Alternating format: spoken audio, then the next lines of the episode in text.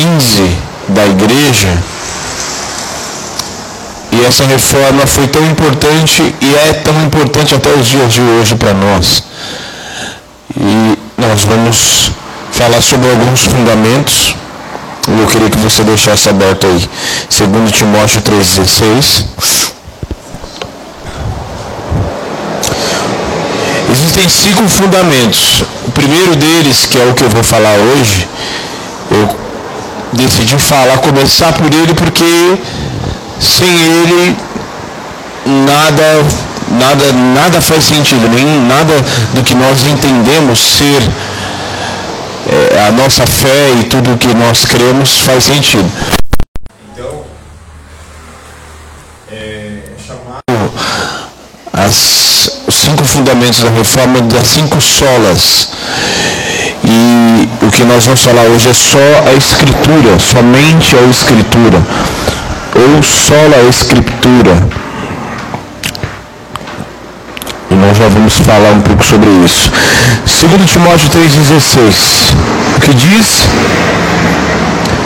Toda, toda a escritura é inspirada por Deus, ou divinamente inspirada, e útil para para a repreensão, para a correção, para a educação na justiça, a fim de que o servo de Deus seja perfeito, perfeitamente habilitado para toda boa obra. Agora vá lá em Hebreus 4:2. Hebreus, um pouquinho mais à frente aí. Hebreus 4, 2.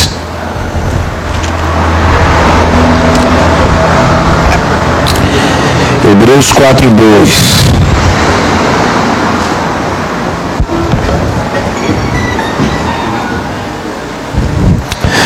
Acharam? Todo mundo achou? Hebreus 4, 12.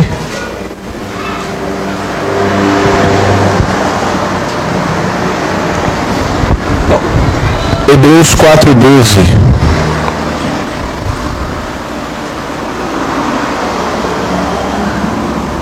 Diz assim, pois a palavra de Deus é viva, fala assim, viva e eficaz. Amém? A palavra de Deus é viva e eficaz e mais cortante do que qualquer espada de dois gumes. Ela penetra até o ponto de dividir alma e espírito, juntas e medulas, e é apta para discernir os pensamentos e intenções do coração até aí. Senhor, nós consagramos a Ti as nossas vidas, fala conosco através da Tua palavra e somente a Tua palavra e o Teu Espírito tenha liberdade neste lugar. Toda a toda e qualquer movimentação, toda ação demoníaca, toda e qualquer mover que não é do teu espírito, eu amarro agora e lanço no abismo, em nome de Jesus. E a ti daremos, Senhor, toda a honra, toda a glória. Amém e amém. Amém. Glória a Deus.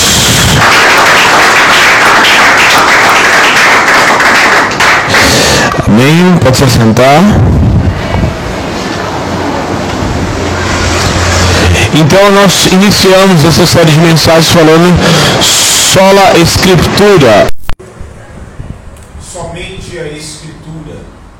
E o que significa somente a escritura? Somente a escritura significa ter a Bíblia. Ter a Bíblia como a nossa única regra de, regra de fé e prática. A única regra de fé e prática certo? Não aceitando, rejeitando todo e qualquer tipo de manipulação ou falsa interpretação da Bíblia, ou qualquer tipo de é, conveniência humana que nos queira dizer como nós devemos servir ao Senhor ou não toda e qualquer forma, porque há muitas conveniências Só que independente das nossas conveniências, independente daquilo que eu acho, independente daquilo que eu penso, independente da minha opinião particular, a palavra de Deus ela permanece viva e eficaz e ela permanece ina, inalterável. Ela não é alterável, ela não, a palavra não se adequa aos meus padrões humanos, aquilo que eu quero fazer, aquilo que eu gosto mais, aquilo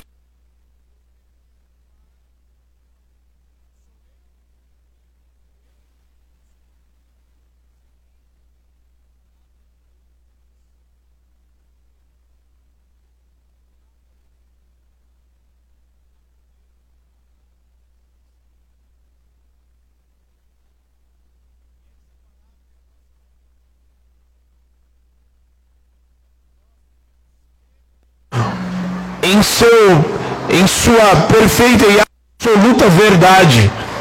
A palavra de Deus é a verdade de Deus expressa nas escrituras de Gênesis e Apocalipse.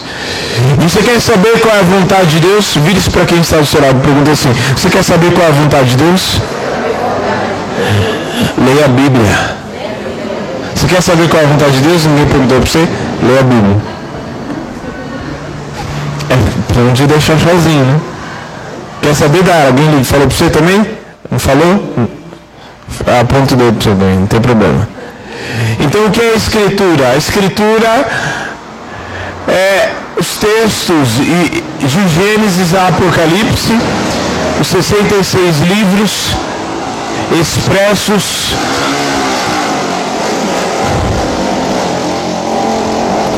expressos eu não estou com pressa, posso, pode passar. Passou? Os textos expressos nos 66 livros expressos a vontade de Deus, aquilo que ao agrada, aquilo que não agrada, qual é o seu amor manifesto, o seu amor manifesto, porque como que alguém saberia quem Deus é? Como que Deus alguém saberia quem Ele é? E saberia o que ele pode fazer, o seu poder manifesto, o que o agrada, qual é a sua vontade, o seu amor é expresso, se não através da sua própria palavra. Por quê? E aí nós já vamos saber disso. Porque a palavra ela mostra exatamente a, a, a, ordem de Deus para o seu povo no Gênesis mostra a sua criação, a sua própria expressão, a sua própria natureza, a sua bondade expressa na sua criação no Gênesis, mostra a queda do homem e a Bíblia, ela é um livro, as Escrituras é um livro extremamente honesto, porque ela não esconde nada. Ela não esconde os erros dos homens. E grande, e olha que não foi homem só que pisou na bola o, resto da, o tempo todo. Não, mostra os homens como Davi, por exemplo, que foi chamado homem segundo o coração de Deus, e Deus não escondeu os erros dele. Deus deixou extremamente expresso, fez questão que aparecesse os erros de Davi na sua palavra. A queda do homem, o, o erro que Abraão cometeu, em se deitar com a mulher de, de, de a, a, escrava de Sara, serva de Sara. E todos os outros homens, erros de Sansão. Porque ela é um livro extremamente honesto. O erro de, de, Jonas de ter eh, não obedecido à voz do Senhor e ter ido direto para Nínive, mas ter eh, tomado o caminho inverso. Os erros dos profetas, os seus medos os medos que os muitos dos profetas, o medo de Elias de fugir para a caverna, o medo de Josafá quando ele se prostra diante do Senhor e ele olha e vê aquele exército enorme e ele teme, mas ele vai aos pés do Senhor e clama a Deus.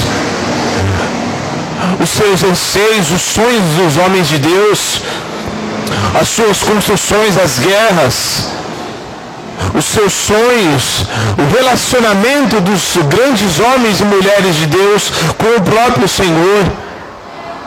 Para mostrar também para nós que aqueles mesmos homens e mulheres de Deus eram, são homens e mulheres como nós que da mesma maneira que nós muitas vezes sentimos medo, aqueles homens também sentiram medo. Da mesma maneira que muitos pensaram em retroceder, aqueles muitos homens também pensaram da mesma forma. E de que a Escritura nos mostra que nós não somos diferentes, mostra a honestidade do próprio Deus, mostrando os erros, falhas, mostrando também as vitórias.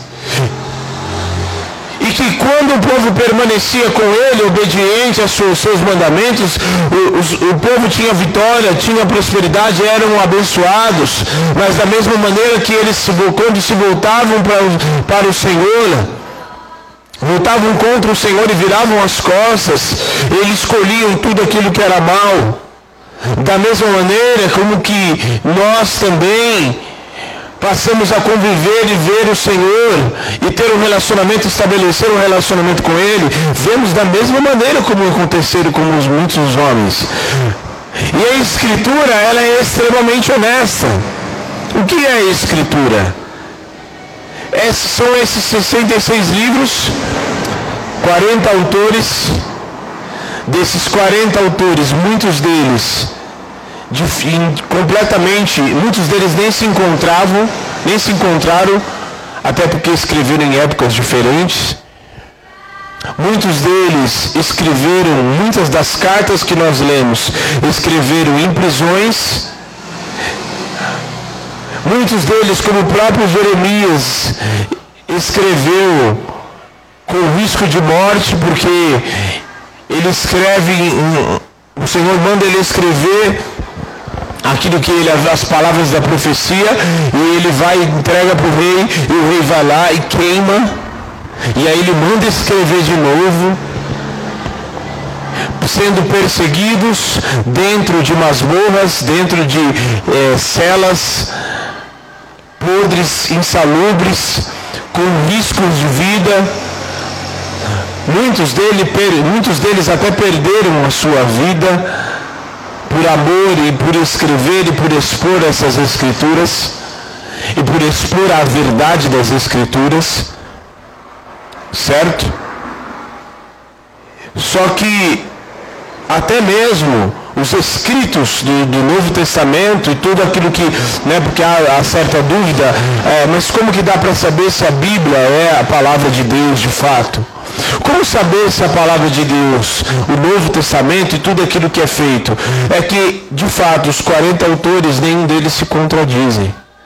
Todos eles apontam para um lugar. Todos eles testificam de uma pessoa, porque se poderia se, se a Bíblia, ela chama de Bíblia porque é um conjunto de vários livros. É como se fosse uma mini biblioteca. Mas se pudesse dar um outro nome para a Bíblia, poderia se chamar Jesus. Porque esses 40 autores, muitos deles apontam, os profetas, os escritores apontam para Cristo. Outros testificam dele. E diante das revelações do Espírito Santo, nos revela coisas profundas que para os antigos ainda não havia sido revelado, que era a revelação do próprio Cristo. E que foi revelado a nós através dessas escrituras e através da pregação do Evangelho. Então, o texto que nós lemos dos Novos Testamentos, inclusive, o próprio apóstolo Paulo já deixava, falava em Tessalonicense para os Coríntios, falava que aquelas cartas que ele estava mandando para eles era para serem lidas diante da igreja frequentemente porque eles já criam e já acreditavam que os textos e as cartas que eles liam, eles já tratavam aquilo como santo, como sagrado, como algo, como instrução que a igreja precisava ouvir dia após dia. Então a igreja tratava aquilo como santo, tão santo como os textos sagrados, os outros textos do Antigo Testamento. Até o que quebra a ideia da igreja católica, que diz que foram eles que introduziram, foram eles, a igreja está acima das escrituras. Não, errado. As escrituras estão acima da igreja. É por causa das escrituras que a igreja existe. Porque se não houvesse escritura, como a igreja seria conduzida? A igreja seria conduzida de que forma se não houvesse as escrituras? Como que a Escritura, até na própria Escritura, nos Evangelhos, em Mateus capítulo 16, que o próprio Jesus, lá ele declara, fundando a sua própria igreja, dizendo, Pedro, tu és pedra, e sobre essa pedra edificarei a minha igreja. Então é na própria Escritura, no Evangelho de Mateus, que ele declara que ali ele estava fundando a sua igreja. E nessa altura do campeonato já viu o Antigo Testamento.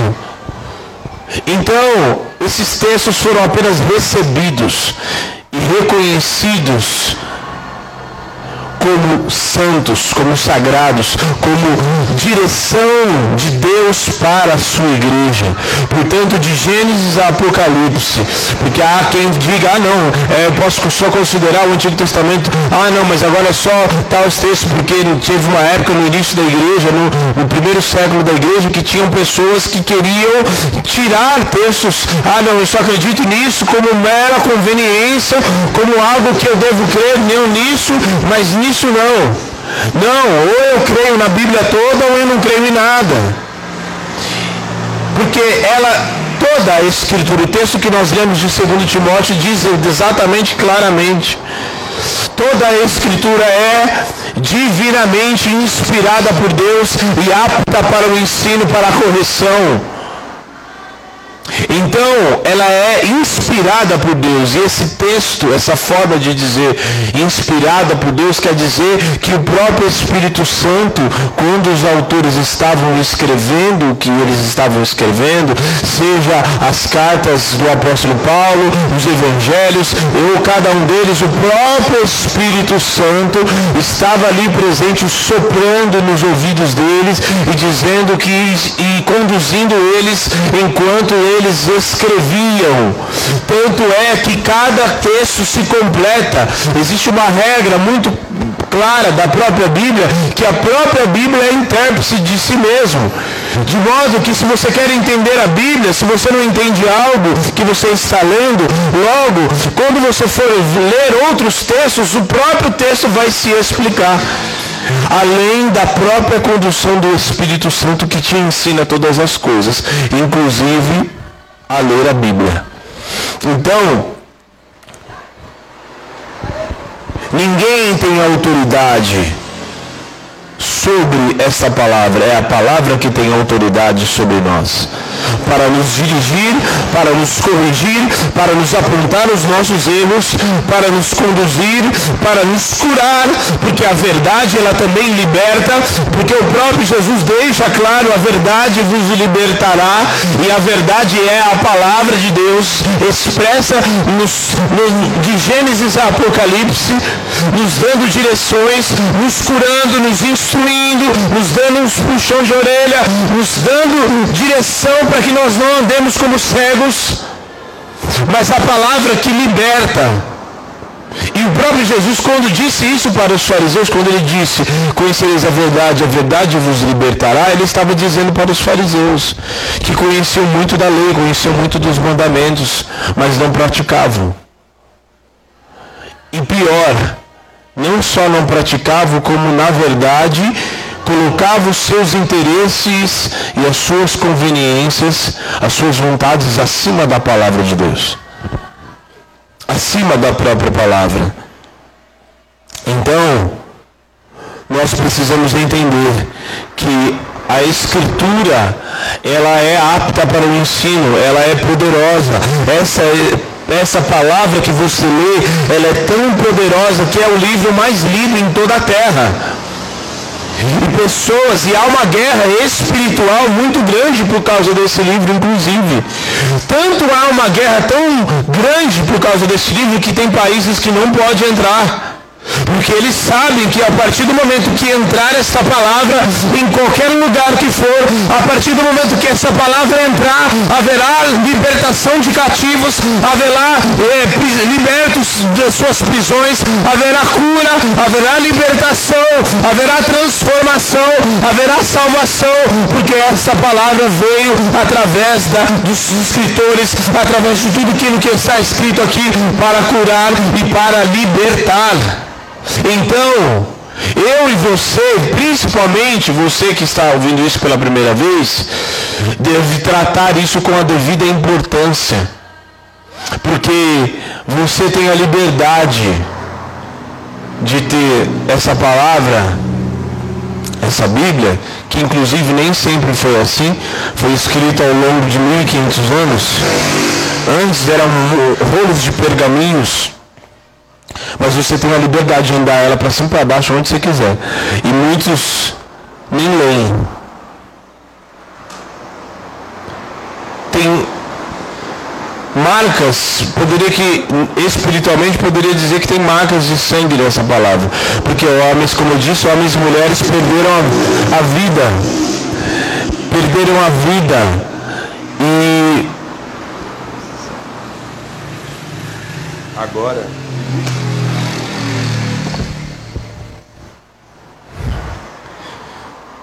Aí eu me recomponho. Onde eu estava? Homens perderam a, perderam a vida por causa do que, daquilo que está escrito. Há marcas de sangue expressas neste lugar, dessas escrituras. E muitos de nós não lemos. Então, você tem a liberdade de ler essa palavra e de baixá-la no seu celular, inclusive. Porque antigamente, há muitos anos atrás, há poucos anos atrás, quando não existia os smartphones que temos hoje, você não tinha como baixar, né? Não tinha como baixar. Então você é, é de papel mesmo. Hoje você pode baixar no seu, no seu aplicativo e baixar lá no seu celular, tem até é, é, dicas de como planos de leitura, como você pode ler e tal, explicações do YouTube para você entender melhor. Tem estudo bíblico e a gente não lê. E muitas vezes a própria palavra diz que as pessoas perecem por não conhecerem as escrituras perecem por não conhecerem as Escrituras. A pastora fez uma pergunta esses dias agora e foi um vexame. Aonde que está escrito falsidade? Fala aonde está escrito sobre falsidade na palavra. Foi isso que ela falou, né? Sobre falsidade na palavra. Sobre mentira. E muitos não souberam responder. Aí eu te pergunto, se você não sabe onde está escrito, nem faz ideia, não precisa nem conhecer, tipo, aonde o endereço, mas pelo menos, ah, tal texto, assim, assim, assim.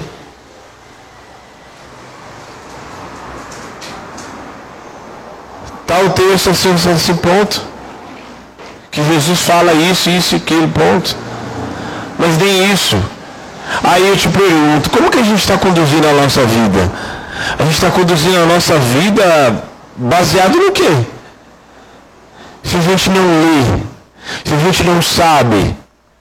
Aí até vejo muitos dizendo, ah, eu queria tanto ser assim, tão eloquente, a saber os textos assim de cor. Como você vai saber os textos de cor? Como você vai lembrar se você não lê?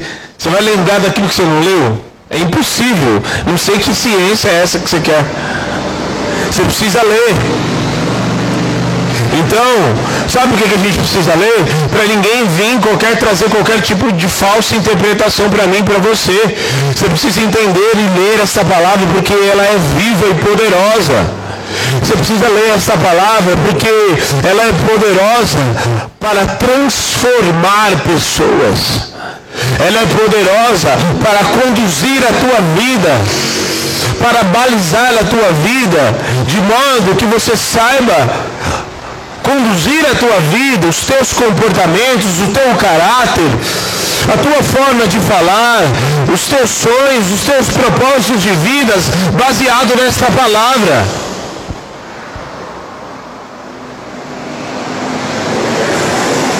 O que, que o salmista diz? Guardei a tua palavra no meu, para não ele não guardou no smartphone, ele não guardou escrito em post-its, né? O que chama? Não, ele guardou no coração, no mais íntimo do seu interior, a palavra, ele guardou as escrituras, o mandamento de Deus no seu interior para não pecar. Por quê? Porque automaticamente quando eu for ter um comportamento, quando eu for conduzir a minha vida, quando eu for trabalhar, quando eu for educar os meus filhos, quando eu for trabalhar, quando eu for fazer qualquer coisa na minha vida, essas escrituras estão dentro de mim. E automaticamente eu vou me lembrar do que agrada a Deus. Eu vou conduzir a minha vida não baseado no conto, não baseado no que o conte diz, nada contra eles, mas não baseado naquilo que o fulano de tal falou, não, nem baseado naquilo que o pastor Diego falou. Você vai conduzir a tua vida baseado naquilo que a palavra de Deus está dizendo. Porque depois da pregação você pode simplesmente chegar lá na tua casa, abrir a Bíblia e conferir se o que eu falei é verdade. Se o texto que eu falei, se o teu, a, a, palavra é divinamente inspirada, toda a escritura é divinamente inspirada por Deus, aí é verdade mesmo. Se que Deus, Jesus fundou mesmo a igreja lá em Mateus 16, é verdade, mas deixa eu conferir.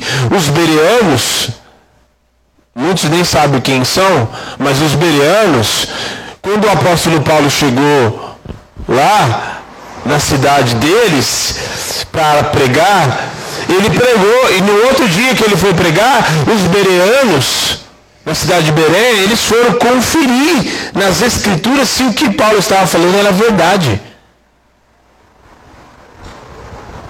Então, se até os bereanos foram conferir, ah não, é verdade, então, né?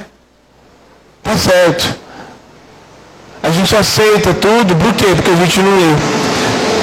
Peca e comete erros, pecais e pereceis porque não conheceis as Escrituras. Então, nós devemos tratar da mesma maneira. Certo? Porque a palavra de Deus, ela não é revelação humana.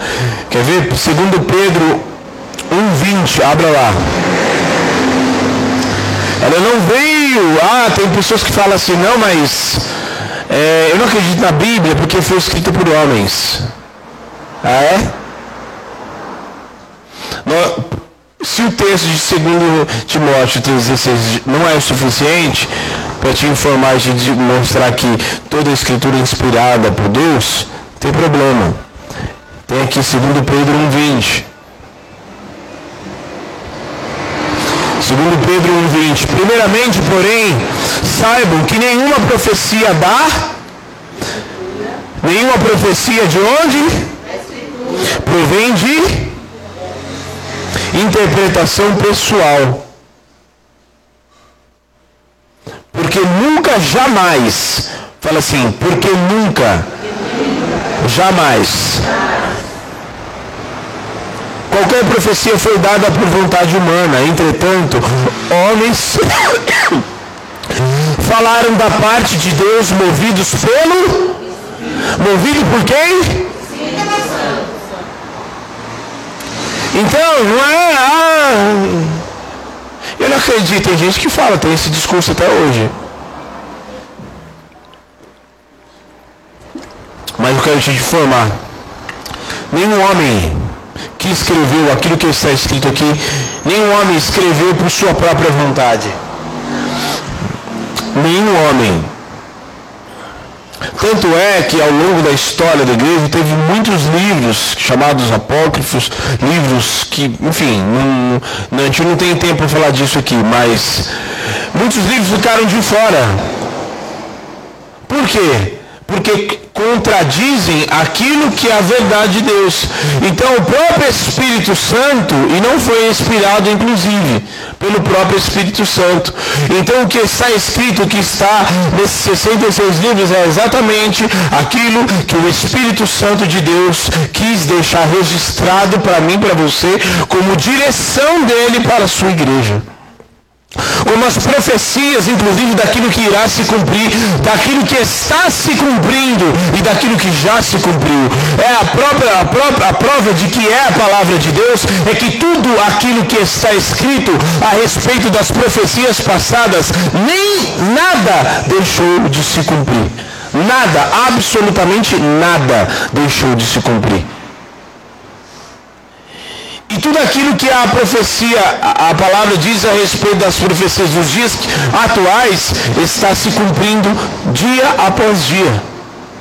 Um exemplo disso, o apóstolo Paulo fala em 1 Timóteo 4, que nos últimos dias o Espírito expressa e afirma que muitos se apostatarão por obedecerem à doutrina de demônios. É exatamente o que está acontecendo.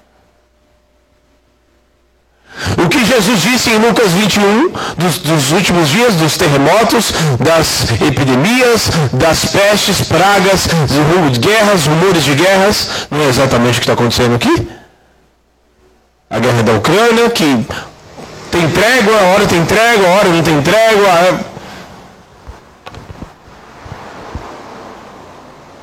Então, essa é a prova viva de que é a palavra de Deus, porque todas as profecias já se cumpriram, estão se cumprindo e irão se cumprir.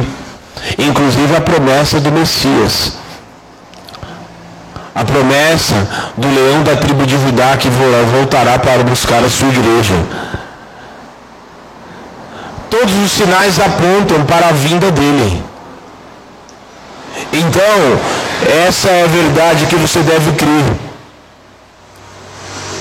Essa é a verdade que você deve crer. Então, a palavra de Deus é a revelação do próprio Senhor para o homem. Qual é o conteúdo principal das Escrituras? O conteúdo principal das Escrituras é Jesus. Como eu falei, os antigos, desde Gênesis, quando o homem caiu, o que, que aconteceu logo em seguida? O próprio Deus declarou a primeira profecia dizendo: Da mulher nascerá aquele que ferirá a cabeça da serpente. Que é a revelação do próprio Cristo, e ao longo da história, Cristo foi sendo tipificado e revelado pela boca dos profetas, até que em Mateus, na plenitude dos tempos, é colocado a genealogia ali e é revelado Cristo. Em Lucas, o anjo Gabriel visita Maria e diz que dela ela seria envolvida pelo Espírito Santo e que dela, através dela, nasceria um Salvador. Jesus é revelado em toda a Escritura. Em Gênesis, você vê Jesus sendo revelado em vários textos, mas um principal dele é quando é, Deus pede o seu o filho, o filho Isaac para Abraão. Abraão sobe três dias de viagem até o Monte Moriá. E quando ele vai sacrificar o seu filho, e o anjo vai falar, não é para tocar no seu filho, o Senhor sabe quem você é, e aí ele encontra um cordeirinho com os chifres presos no arbusto, e ao invés de sacrificar o homem, Isaac é sacrificado o cordeiro, representando o cordeiro de Deus, Jesus. No Êxodo você vê o próprio Jesus, o próprio Jesus sendo tipificado como cordeiro pascual, ali sendo passado na verga das ombreiras das portas dele, aonde o anjo da morte passaria ali e no, na meia-noite e os, as casas que tivessem o sangue do cordeiro passado ali, a, o anjo da morte não entraria ali, representando o sangue e o cordeiro de Deus que tira o pecado do mundo, aonde a morte não pode tocar daquele que tem a marca do sangue do cordeiro. E aí ao longo de Levítico você vê em todos os sacrifícios ali dos cordeiros, dos animais, representado o próprio Cristo em toda a escritura. Até que o verbo de Deus, como diz em João 1, 1, o verbo que se fez carne, se materializou. Como diz em Filipenses 2,5, é, em vós o meu sentimento que habitou em Cristo Jesus, que não usurpou ser igual a Deus, mas a si mesmo se esvaziou da sua glória subsistir em forma de Deus, não julgando ser por usurpação ser igual a Deus, mas foi obediente até a morte, morte de cruz. E ali a palavra, tudo aquilo que os profetas falaram se materializou. E então ele andou na terra e aquilo que os profetas falaram e profetizaram há tantos anos, de repente a promessa virou gente. A palavra que os profetas estava na boca dos profetas, profetizando em próprio Isaías, dizendo, em Isaías 9,6, o filho se nasceu, o menino nasceu, o filho se nos deu, o seu nome será maravilhoso, conselheiro, Deus forte, Pai da eternidade, o príncipe da paz.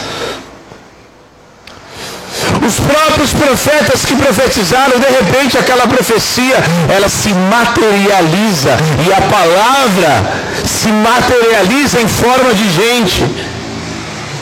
E passou a andar no meio dos homens, pregando para cumprir o propósito do sacrifício da cruz para salvar eu e você e tudo aquilo que os, os apóstolos e os homens de Deus passaram a, a falar posteriormente, elas apenas testificaram do Cristo que havia de vir. Ele é a palavra, todo o conteúdo da palavra de Gênesis Apocalipse é ele, é expresso, é dito através por causa dele. A gente não tem tempo, mas quando você fizer estudo bíblico, você vai ver, existe uma parte na matéria, em cada livro da, de Gênesis, principalmente nos Antigos Testamentos e no Novo Testamento também, falando, tem uma, uma parte lá da matéria que fala Cristo em. Né? E aí mostra a tipificação de Cristo em cada livro da Bíblia. Que é a palavra expressa, as escrituras poderia se chamar Jesus. E quanto mais intimidade você cria com essa palavra, você entende que é por causa dela que você está aqui hoje. É por causa dessa verdade pregada dia após dia que você está hoje. E que o perdão, e que a graça, e que o sangue do Cordeiro Jesus Cristo derramado naquela cruz te alcançou por causa da pregação dessa palavra que muitos sofreram, morreram, foram perseguidos, foram torturados, mas essa palavra chegou até mim, até você, para trazer libertação aos cativos, a quebrar as algemas daqueles que estavam presos. Por isso, você e eu hoje precisamos entender que nada e nem ninguém pode conduzir mais a tua vida do que esta palavra.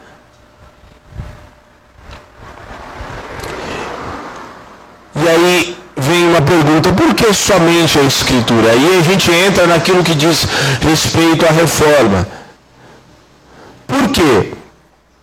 Porque no século, no, no século XIV, Lutero foi lá e ele começou a estudar e tal, e ele até que chegou o momento que ele começou a questionar aquilo que a igreja católica na época estava fazendo. E ele fez as suas 95 teses e pregou e colocou lá no mural, que era tipo a rede social da época, né? Pregava no mural da igreja mesmo, assim, na porta da igreja. E por que pregar lá? Porque todo mundo passava por ali e via aqueles avisos. E imagine, 95 teses, 95 pedaços lá, sendo pregados lá e todo mundo olhando. E a maioria, basicamente essas 95 teses dele, eram questionamentos a respeito daquilo que a igreja fazia na época. E dessas 95 teses, a boa maioria, a grande maioria, era questionando aquilo que a igreja estava fazendo, inclusive a respeito das indulgências. O pagamento das indulgências. O que é pagamento de indulgências? As pessoas pagavam, pagavam para serem perdoadas dos seus pecados. Então não era mais o sangue de Jesus que perdoava pecados, Não era mais através do perdão, de você se reconciliar com o Senhor que você era perdoado, mas era através do pagamento. Você pagava você era perdoado. O negócio chegou num nível tão grande que as pessoas pagavam por um pecado que elas iriam cometer ainda. Olha o nível. E ele começou a questionar isso.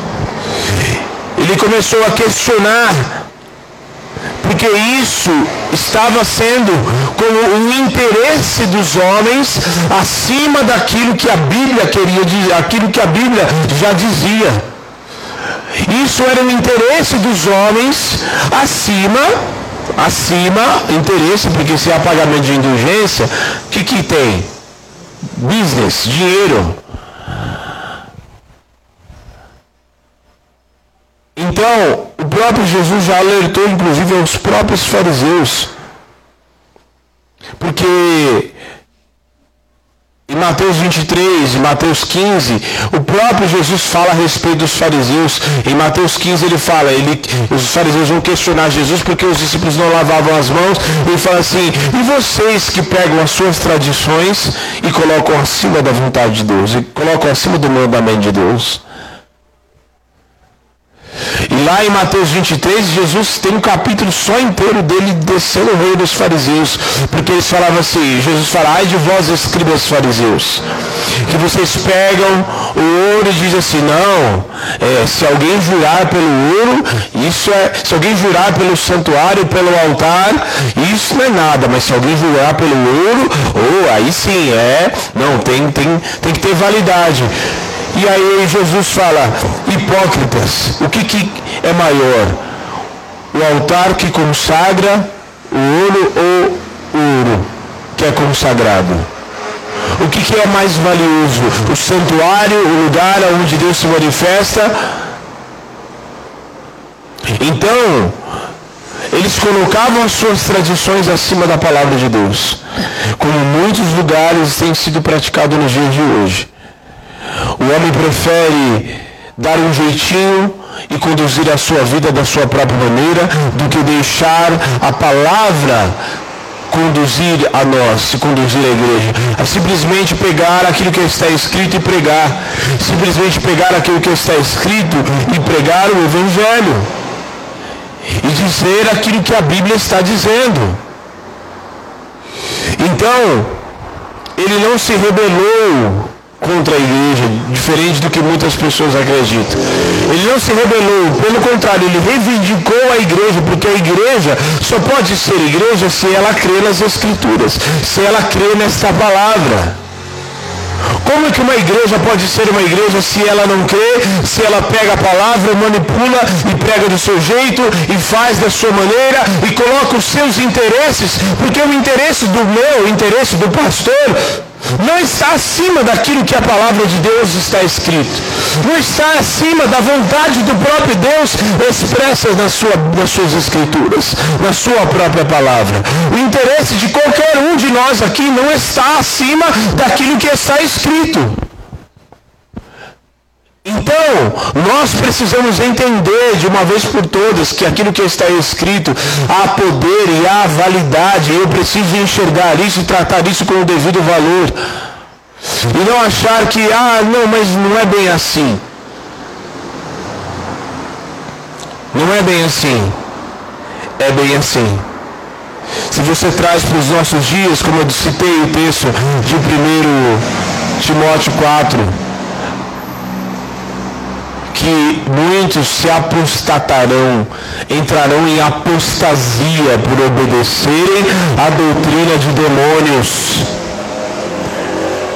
O que é doutrina de demônios, pastor? É tudo aquilo que sai fora dessa palavra. Muitos já entram em apostasia. E detalhe, muitos já entram em apostasia dentro da igreja. Vem ao culto. E nem me refiro a, aqui Estou me referindo à igreja no contexto geral. Pessoas que vão à igreja. Mas por que vão à igreja? Mas a palavra não é pregada. Porque assim, a palavra, ela, eu preciso aceitar ela o todo. Certo? Imagine um prato, um prato de comida.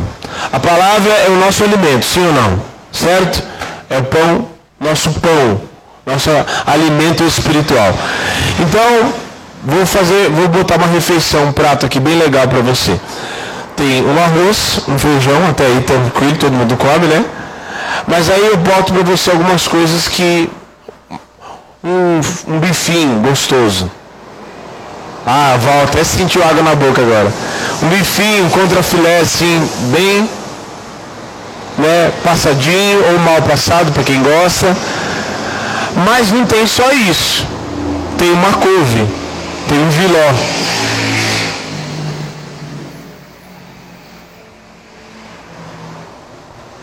Tá entendendo?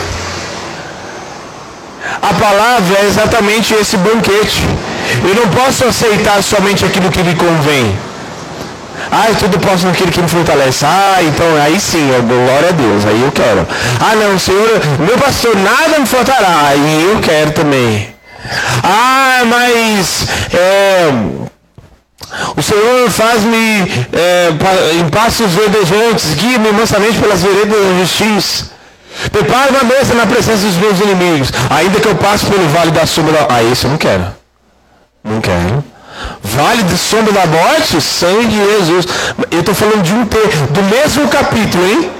Do mesmo capítulo tem bênção e tem coisa que é bênção, mas para a gente parece que não é. É esse prato que tem o arroz, o feijão, como é, tem umas crianças, né? Que a Esther às vezes quer dar gato. Ela quer comer só e aí quer deixar de lado. Aí até uma regra em casa. É para comer tudo, ainda que seja só um pouquinho, mas para comer. Ah, eu não gosto de, tipo, um exemplo, não gosto de cenoura, mas põe duas. Mas, essas duas você vai comer. Esses dois modelinhos assim de. Vai comer. Né? Não, a gente faz assim muitas vezes, a gente quer comer só aquilo que é. Mas hum, negue-se a si mesmo, tome, tomar cruz, seguir. Não, não quero. Mas está na mesma escritura que a gente gosta e que a gente gosta quando fala, ai, tomar de mim, eu sou manso e de coração, meu jugo é suave, meu fardo leve, me dá o seu que é pesado, eu te dou o meu que é leve. Ai, aí sim eu quero, leve, leve, leve, mas arrependei-vos porque é chegado o reino de Deus, ninguém quer. Tá entendendo? Só que é a mesma escritura. Eu aceito aquilo que é bom. E o próprio eh, Ezequiel tem essa mesma referência e lá em Apocalipse tem uma mesma referência igual.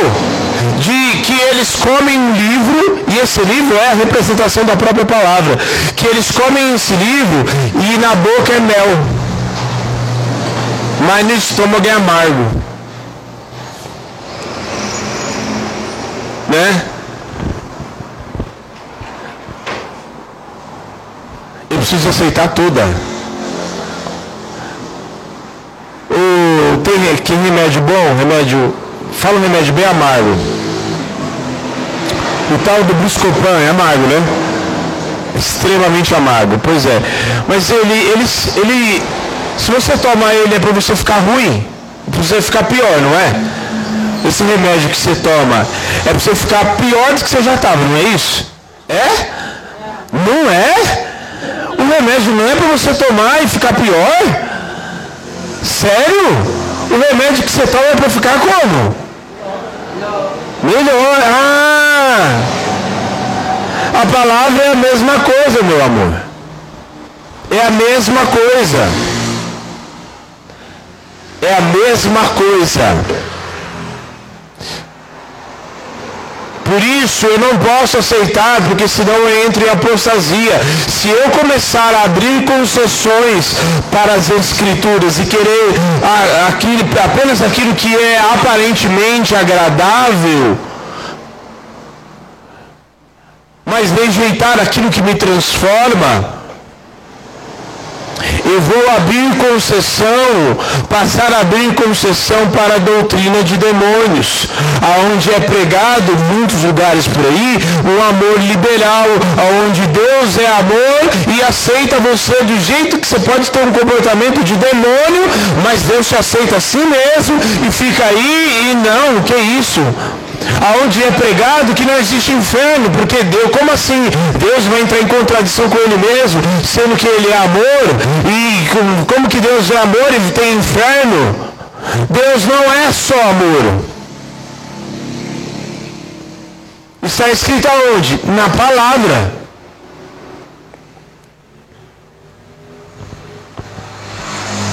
Deus é justo.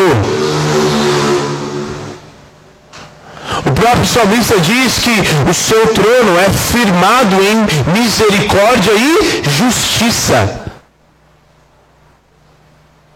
Então, Deus não é só amor, não, Deus é só amor, não existe mais nenhum outro atributo dele. Ele é só amor, não, ele não é mais nenhuma outra coisa. Não. Deus é amor. Aliás, o amor corrige. Hebreus 12. Olha aí, eu estou citando tudo escritura para vocês. O Senhor corrige a quem ama. Da mesma maneira que ele é justiça. A mesma profundidade que ele é amor, a mesma profundidade que ele é justiça. Escritura. Então, eu não posso abrir concessão para aceitar aquilo que está escrito, só aquilo que me convém só aquilo que me agrada, agrada a minha carne. Porque o Evangelho, se existe uma verdade clara na, no Evangelho, que o Evangelho quando fala é as boas novas, é a Bíblia toda, porque a Bíblia toda é as boas novas para a transformação e a libertação nossa. E se existe uma verdade, é a verdade confrontadora da palavra. Que ela vem e nos confronta, que ela diz, arrependei-vos porque é chegado o reino de Deus. Que ela diz, se o teu olho te fizer pecar, arranque, porque é melhor você entrar com o olho no reino do que ir com os dois olhos para o lago de fogo. Se o teu braço te faz, sua mão te faz pecar, arranque, porque é melhor que você entre com uma mão só do que entrar com uma mão só na vida, do que ir com as duas mãos para o inferno. Essa é a verdade da palavra. E ela é inegociável. Inegociável. E os homens e mulheres, os apóstolos, eles não negociavam. Não havia negociação. Quando o apóstolo Pedro foi questionado e eles foram, que é, os principais sacerdotes falaram assim, ó, oh, já não te disse para você não falar nisso? E aí eles foram falando assim, ó, oh, vou mandar vocês embora, mas assim, porque quando o Gamaliel chegou assim, né, e, questionaram, eles queriam acabar com aquilo, falou assim, ó, oh, ele foi sábio falou assim, ó, é melhor vocês deixarem eles ir embora, porque se essa obra não for de Deus, vai acontecer como aconteceu com os outros aí. Ele cita o nome de outros homens que se levantaram na história e que não deu nada, que acabou. Mas se esses homens for, se essa obra for de Deus, vocês podem correr um risco muito grande de se levantarem contra o próprio Deus. E aí ele vai e ele fala assim, é, ó, vai, pode ir embora, mas assim, não pregue mais sobre esse Cristo, não. E aí o próprio apóstolo Pedro diz, como eu vou deixar de pregar? Como nós devemos, vamos deixar de falar daquilo que vimos e daquilo que ouvimos? Então eles diziam, como que nós vamos deixar de falar? Como que eu vou deixar de pregar? O apóstolo, é, o Estevão, diácono, enquanto ele pregava, ele, a, ele foi tão cheio do Espírito Santo, ele, ali o discurso dele, em Atos 7, ele começa a descrever toda a Escritura. E ele começa a descrever, ele foi tão visitado pelo Espírito, revestido do poder do Espírito Santo, que os, eles ficaram com raiva dele e o apedrejaram. Enquanto discursava, no final do seu discurso ele morreu. Então, eu quero te dizer, se esses homens não negociaram aquilo que estava escrito, por que, que você vai negociar? Por que, que você vai negociar aquilo que Deus deixou para você? Escrito, documentado. Sabe o que significa Antigo e Novo Testamento? O que, que é um testamento? Esses testamentos aqui que estão, esses dois testamentos que estão escritos, Porque se alguém deixa um testamento, é porque morreu, certo? Quando alguém deixa um testamento, morreu. Só que nesse caso aqui, a pessoa que deixou o testamento para mim e para você está viva. Morreu, mas está vivo. E deixou escrito para mim e para você como testamento de que ele vai voltar. E de que tudo isso aqui, se ouvires a voz do Senhor teu Deus, virão sobre ti todas essas bênçãos.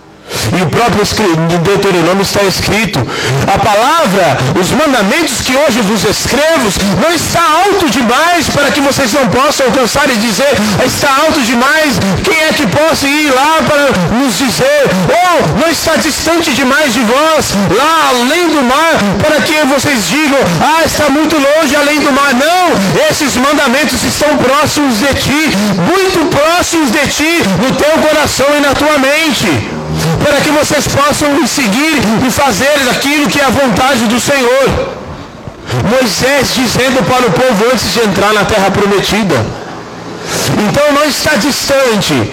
É claro que existem muitos textos, é, algumas coisas assim um pouco mais complicadas assim de entender.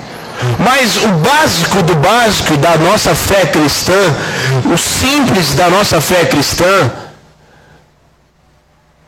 a salvação é só através de Jesus, a obediência a Deus, amar a Deus sobre todas as coisas, amar o próximo como a si mesmo, que Jesus voltará para buscar a sua igreja, tudo isso são coisas simples, são coisas simples, fáceis de entender, de eu e você entendemos da comunhão da igreja, de andar em comunhão, de andar na verdade, tudo isso que a graça nos salvou, que a fé, que inclusive nós vamos falar depois sobre isso, tudo isso é muito simples, muito fácil de entender. E se você e eu andarmos nessa verdade que é simples, nós já vamos caminhar e vamos crescer espiritualmente muito já vamos estar blindados contra toda a heresia, toda a mentira que Satanás tem infiltrado e colocado nas igrejas e na mente das pessoas por aí. E que muitas dessas pessoas são enganadas, não são enganadas porque são inocentes, não. São enganadas porque são cobiçadas pelas suas próprias paixões. Tá? Por que, que muitas pessoas frequentam igrejas onde só pregam amor e amor e amor e continuam no pecado? Amor e tal, e Deus é amor e você pode ficar do jeito que você venha como estás e fique como quiser. Por quê? Porque na verdade ela já tem uma predisposição a continuar a viver no pecado. Só que a gente sabe muito bem que a vida do pecado e a continuação na vida do pecado não agrada a Deus. A Bíblia, ela nos mostra e nos confronta a negar a si mesmo, a negar a nós mesmos, tomar a nossa cruz e seguir Jesus. Amém? Vamos nos colocar de pé.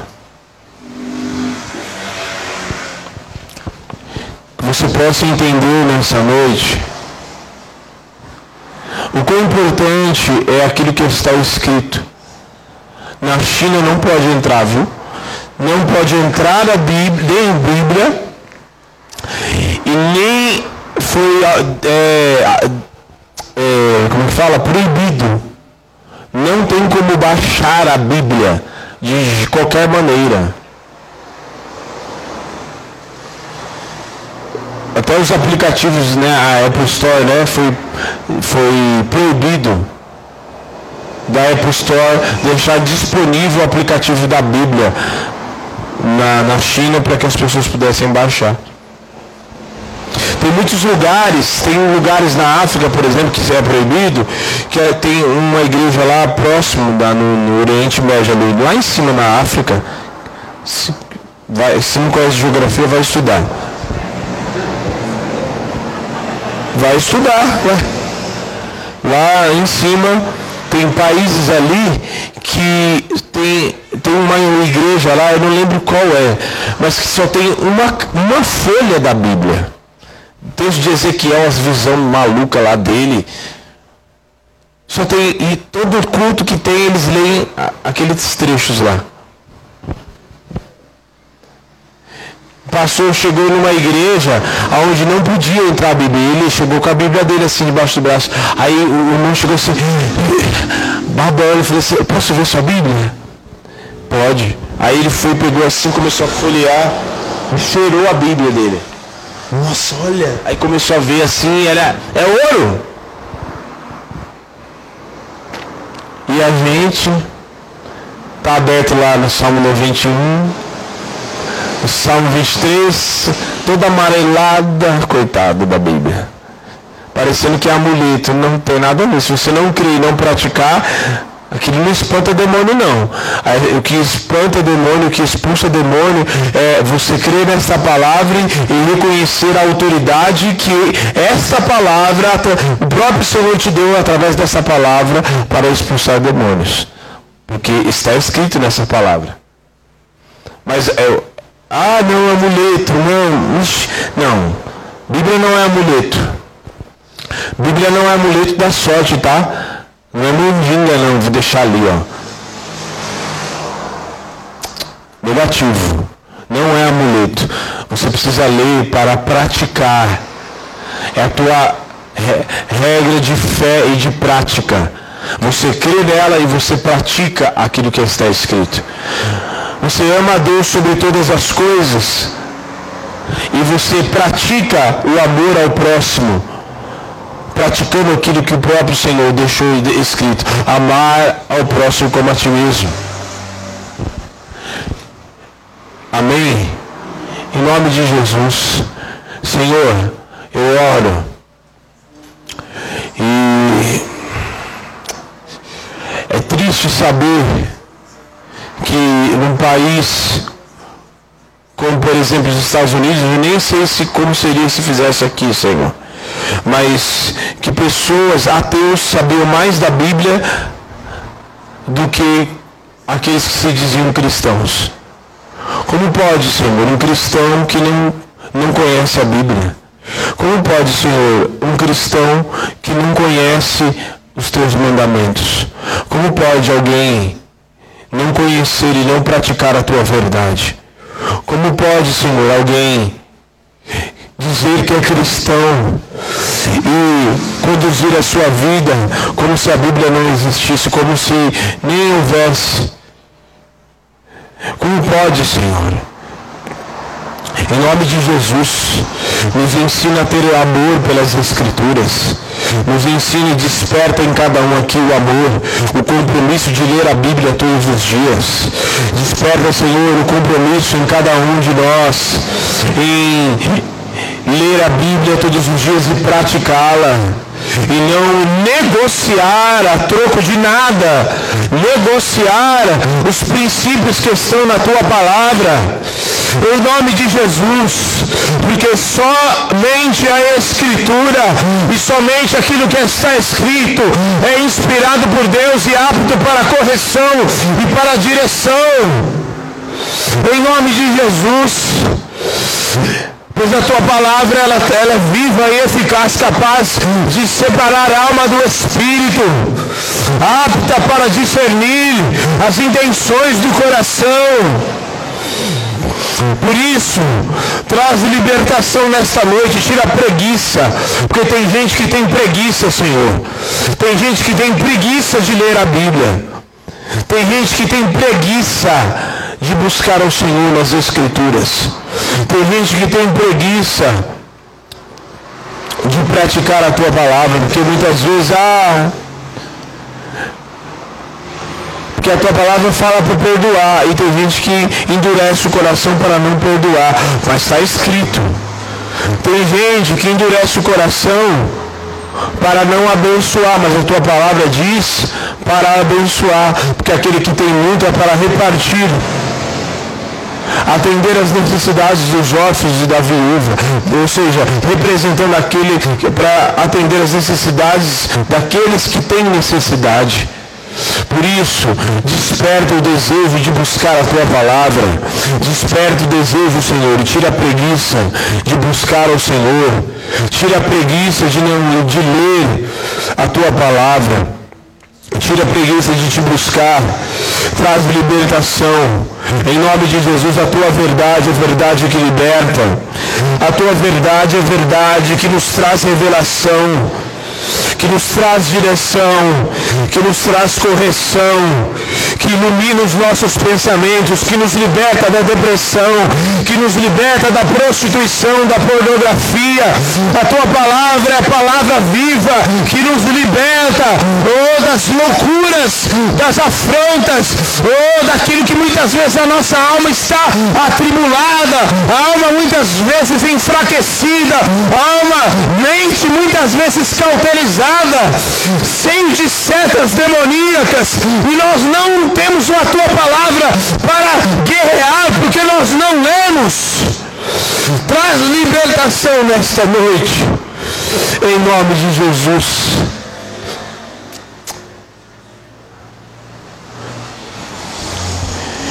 Quando Satanás, entenda bem, Satanás vai, te, vai guerrear contra você e vai querer assolar a tua mente, a tua mente, a mente de cada um de vocês. O que que, olha só, por isso que a gente precisa ler as escrituras.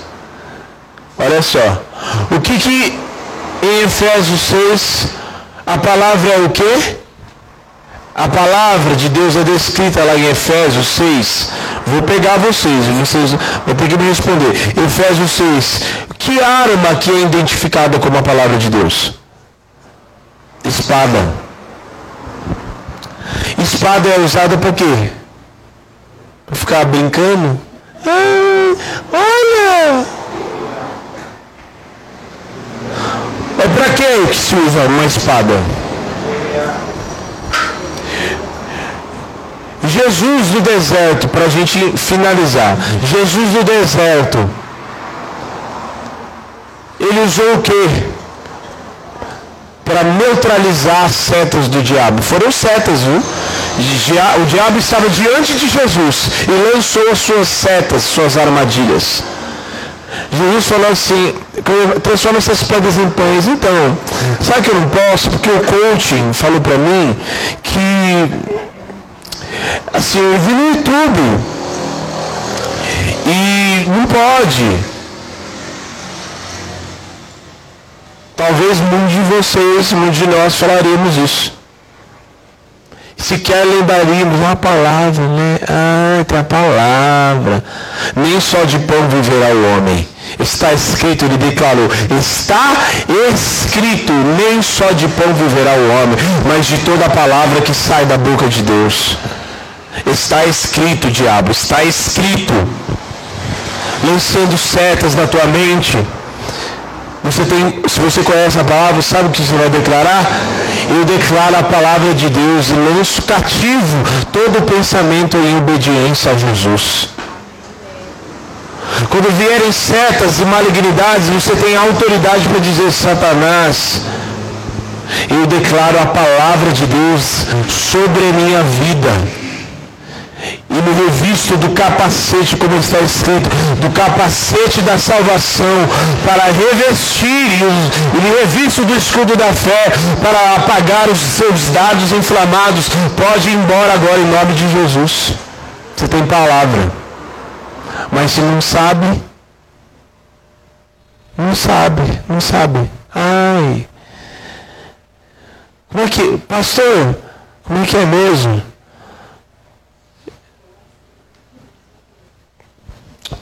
Assolado na. Gente, a oscilação da alma é uma das piores que existe. Emocional, assolação emocional, o diabo adora massacrar pessoas assim. Ele adora massacrar pessoas da sua alma. E eu sei porque já fui. Mente, isso cauteriza a mente das pessoas, intelectualiza e a pessoa fica ah, coração endurecido, não libera perdão. Mas perdão, ah, eu não estou sentindo. Não, você tem que obedecer. Você tem que obedecer a palavra. Ninguém está falando para você sentir nada, não. Sentir, você sente fome quando o seu estômago começa a roncar. E o Tiago do Tiago já está roncando. Mas tem que comer essa palavra aqui, Tiago. Ó, ó, aqui, ó. Amém? Deus te abençoe você que nos assiste. Só a escritura, viu? É só a escritura.